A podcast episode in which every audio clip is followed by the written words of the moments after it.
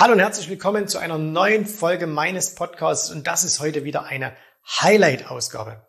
Du weißt, wir haben auf YouTube in den letzten Jahren hunderte von Videos veröffentlicht und in diesen Videos sind echte Perlen dabei.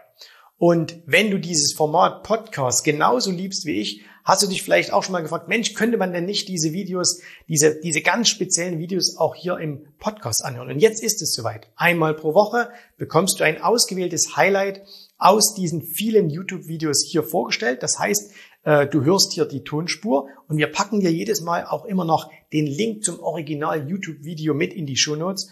Und äh, das heißt, du kannst das Ganze jetzt anhören und wenn du sagst, oh, ich will auch noch mal sehen, was hat der Jens da angezeichnet oder welche Charts gab es da, dann kannst du das entsprechend auf YouTube noch nachholen. So, jetzt aber genug der Vorrede, viel Spaß. Jetzt geht's los mit einer neuen Folge meines Podcasts.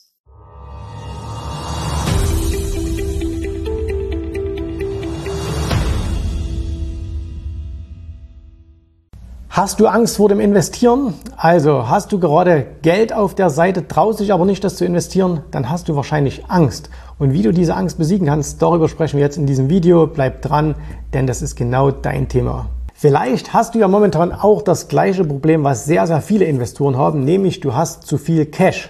Jetzt wird der eine sagen, hey, das ist ja ein Luxusproblem, aber für einen Anleger, der in die Märkte will, für den ist das wirklich ein Problem. Und wenn du mal hinter mir schaust, ne, da siehst du hier den S&P 500, der ist gerade mal wieder äh, auf Allzeithoch und das ist natürlich nicht schön, wenn man zuschaut, hat vielleicht nur einen Teil seines Geldes investiert und den Rest hat man so als Cash liegen.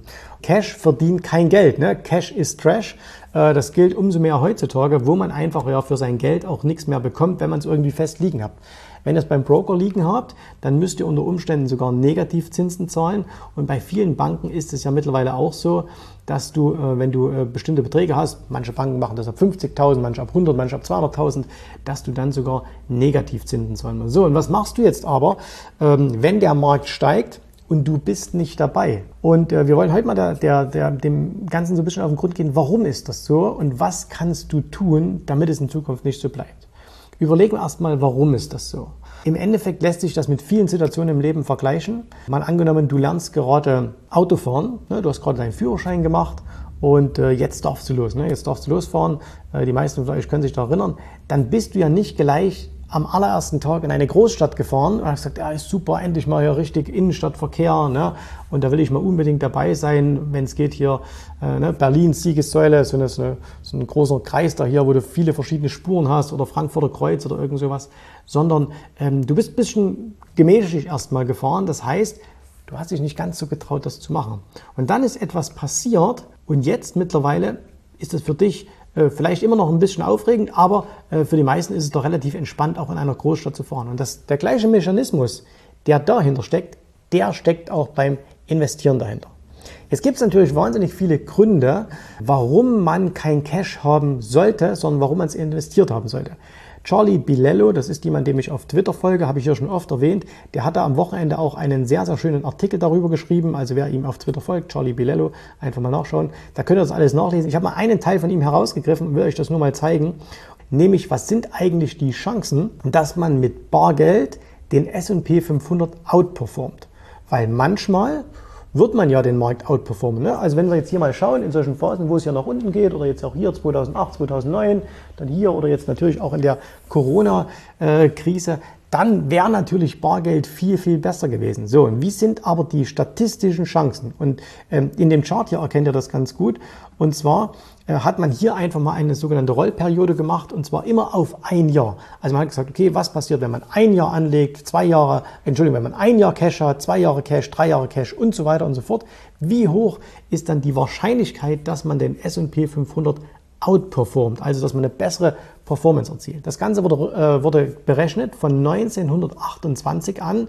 Äh, warum 1928? Ihr wisst, 1929 der große Crash, die große Depression, viele, viele Jahre schlechte äh, Performance. Ähm, das heißt, man wollte ganz speziell auch diese schlechte Performance äh, der, der Aktienmärkte mit reinhaben. Also kurze Erklärung für den Chart. Wenn wir uns das jetzt also anschauen, da sieht man, auf ein Jahr hast du eine 30-prozentige Chance, mit Cash mehr zu verdienen als am Aktienmarkt. Bedeutet aber auch, du hast eine 70-prozentige Chance, mehr mit Aktien als mit ähm, Geld zu verdienen. Auf zwei Jahre gerechnet sind es bloß noch 26 Prozent und dann wird es halt immer weniger und du siehst, nach äh, zum Beispiel zehn Jahren äh, ist deine Chance, dass du auf Sicht von zehn Jahren mit Bargeld mehr verdienst als mit äh, Aktien, äh, nur noch bei 16 Prozent. Und jetzt muss man auch noch bedenken, in den vergangenen Jahren hatten wir auch immer noch Zinsen. Ne? Gab es ja auch mal sehr, sehr hohe Zinsen. Momentan verdienst du ja von Anfang an nichts.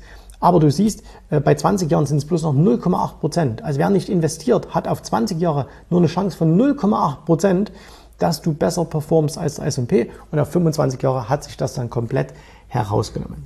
Der Artikel, da sind ganz, ganz viele Dinge dabei, warum Cash wirklich keinen Sinn macht, warum man auch keinen Cash haben sollte. Ne? Merkt euch diesen Spruch, Cash ist Trash, nur Geld, was man investiert, bringt was. Jetzt ist das natürlich aber eine rein rationale Erklärung. Und wenn du vor etwas Angst hast, dann nützt dir das nichts. Also wenn ich dir erkläre, wenn du Flugangst hast und ich erkläre dir, hey, Flugzeuge sind aber mega sicher, da ist, kann nichts passieren, die Fahrt zum Flughafen ist gefährlicher als der Flug selber, dann ist das zwar alles richtig, rationell ist das richtig, aber dir nützt es trotzdem nichts, wenn du Angst vorm Fliegen hast. So, und deswegen müssen wir mal dieser Angst auf, die, auf den Grund gehen. Warum hast du Angst zu investieren? Und der Grund ist natürlich relativ simpel. Du hast, du weißt einfach nicht, was du tun sollst. Ja? Deine Angst geht zurück auf fehlendes Können. Und es wird jetzt vielleicht den einen oder anderen so ein bisschen äh, aufstellen und sagen, nein, das hat überhaupt nichts mit Angst zu tun. Ne? Gerade hier Männer ne, nie, niemals zugeben, dass wir Angst haben. Aber tatsächlich ist es so. Wenn du, mal, wenn du mal ehrlich bist, wenn du dich mal selbst reflektierst, warum du nicht investierst, warum du nicht dein ganzes Geld in die Märkte steckst, hat einen einzigen Grund.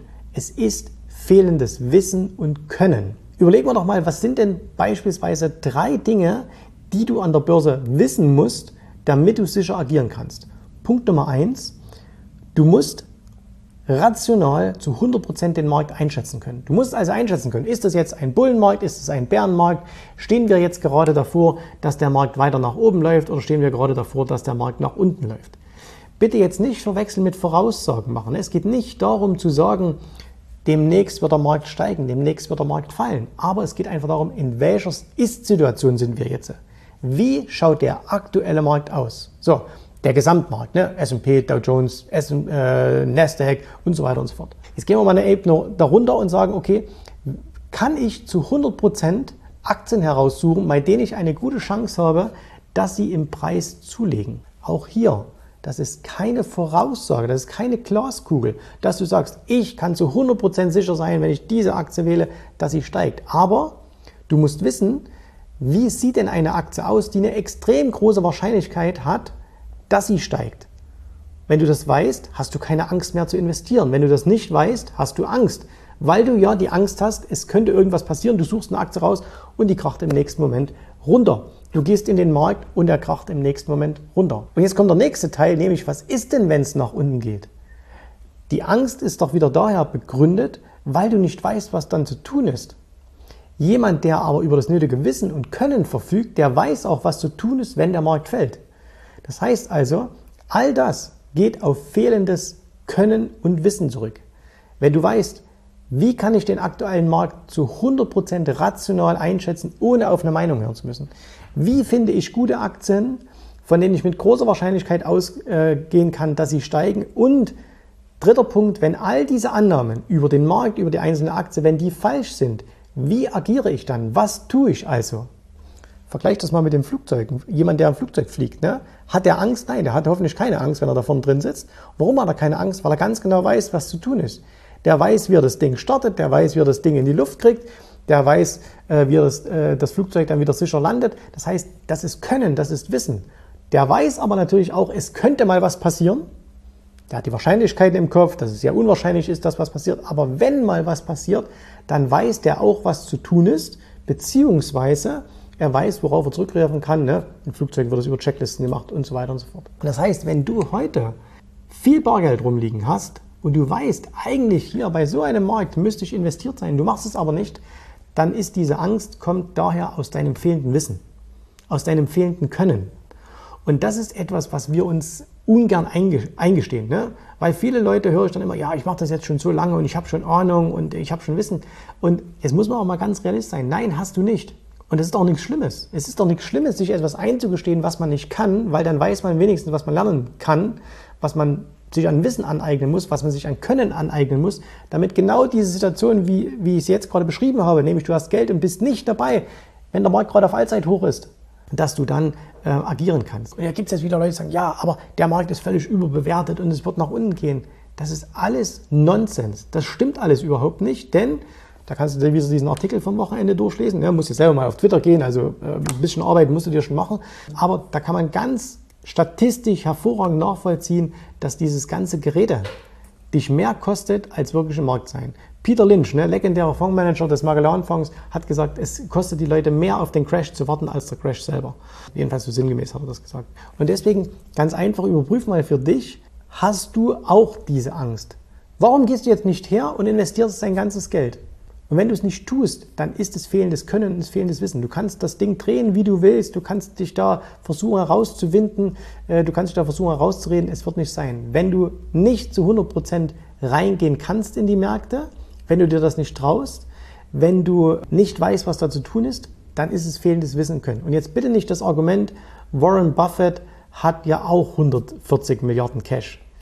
Gibt es eine ganz einfache Antwort darauf, du bist nicht Warren Buffett. Also wir reden nicht über 140 Milliarden, die du rumliegen hast. Wenn das mal da irgendwann dein Problem sein wird, dann hast du andere Sorgen. In dem Falle, der hat eine Versicherungsgesellschaft oder Versicherungsgesellschaften, die müssen viel Bargeld halten, die äh, finden kaum noch Übernahmeobjekte in dieser Größe und so weiter und so fort. Deswegen wird es mal irgendwann große Rückkaufprogramme von denen geben, haben die ja schon angefangen und auch mal irgendwann Dividenden, weil die schlicht und ergreifend zu groß sind. Aber hey, komm, wer der hier zuschaut, ist Milliardär ne, und hat diese, hat diese Luxusprobleme. Ich glaube keiner. So, ich habe die übrigens auch nicht. Und aus dem Grunde ist es fehlendes Wissen und Können. Und jetzt ist ganz einfach deine Entscheidung, ob du weiter mit dieser Angst lebst, ob du damit auf unglaubliche Performance verzichtest, weil wenn du halt nur die Hälfte im Markt hast, du weißt, Aktien bringen im Schnitt 8, 9, 10 Prozent, ne, wenn du dir, dir ein bisschen Mühe gibst, auch ein bisschen mehr, deutlich mehr, ähm, wenn du das richtig erlernst. Aber wenn du halt nur die Hälfte von deinem Geld drin hast, ähm, dann bringt es eben nichts. Ja? Dann, dann hast du eben nur eine Performance von 4% und 4% mit einem Risiko am Aktienmarkt, also das wäre mir persönlich viel, viel zu wenig. So, und deswegen kümmere dich um dein Wissen, kümmere dich um dein Können. Ich hoffe, dir hat gefallen, was du hier gehört hast, aber das war nur die Vorspeise. Das eigentliche Menü, das kommt noch. Und wenn du darauf Lust hast, dann besuche jetzt ganz einfach jensrabe.de-termin und vereinbare dort noch heute einen Termin. Und in diesem absolut kostenfreien Strategiegespräch wird für dich eine individuelle Strategie entwickelt. Das heißt, wir schauen uns mal an, wo stehst du jetzt, was sind deine Ziele, wo willst du hin und wir schauen auch, ob wir gemeinsam dieses Ziel erreichen können. Und äh, du musst immer an Folgendes denken. Wenn du etwas im Leben erreichen willst, sei es es an der Börse, sei es beim Unternehmertum, dann brauchst du immer jemanden, der dir hilft, der schon auf einer Stufe ist, wo du noch hin möchtest. Und so wie jeder Sportler einen Trainer hat, so wie jeder erfolgreiche Selbstständige einen Mentor hat, so brauchst auch du an der Börse einen Mentor, der dir hilft, deine Ziele zu erreichen. In den letzten Jahren habe ich Tausenden von Menschen gezeigt, wie sie ein regelmäßiges Einkommen an der Börse erzielen, wie sie ihr Vermögen sichern können und auch du kannst das erreichen. Davon bin ich felsenfest überzeugt. Also, geh jetzt einfach auf jensrabe.de-termin und vereinbare noch heute deinen persönlichen Termin. Ich freue mich auf dich. Wir hören uns. Bis dahin. Tschüss, Servus, mach's gut. Bye bye.